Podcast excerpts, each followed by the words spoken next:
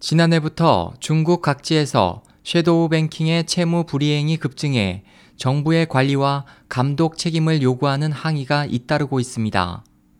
해외의 중국 제스민 혁명망에 따르면 4일을 전후로 허베이성과 허난성의 섀도우 뱅킹 4개사가 잇따라 파산해 수십억 위안의 투자자 손실 총액이 발생했습니다.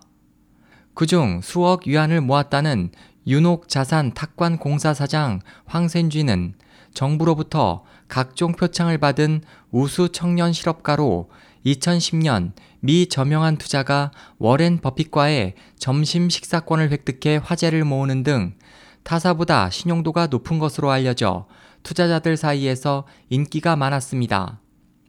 스촨성에서는 올해 7월부터 수십 개사의 파산이 이어졌고 또 허난성에서는 지난해 12월 초순에 억통 투자담보사 등 7개사가 지닝시에서도 지난해 12월 중순부터 대기업을 포함한 수십 개사가 도산했습니다. 이 같은 상황에서도 현지 정부들이 많은 섀도우 뱅킹의 경영을 허가하고 있는 데 대해 자유아시아 방송 RFA는 베이징 이공대 후싱도우 교수의 말을 인용해 각 지방 정부들이 무책임하게 방관하고 있다고 전했습니다. 30만 위안의 손실을 입었다는 여성은 우리는 정부를 너무 믿었다. 현재 수십억 위안의 채무 불이행이 발생했는데 정부는 아무런 대응도 하지 않고 있다고 불만을 드러냈습니다.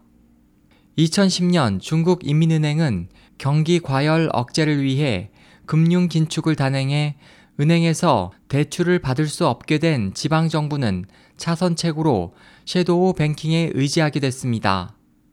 지방정부 산하의 섀도우 뱅킹은 10%를 넘는 높은 수익률을 강조하며 투자자들로부터 모은 자금으로 도시 개발 등을 계속해왔습니다.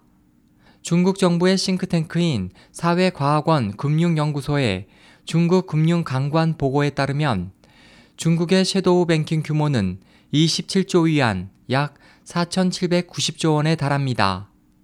이로 인해 대규모 채무 불이행은 중국 금융 시스템의 가장 큰 리스크로 우려되고 있습니다. SOH 희망지성 국제방송 홍승일이었습니다.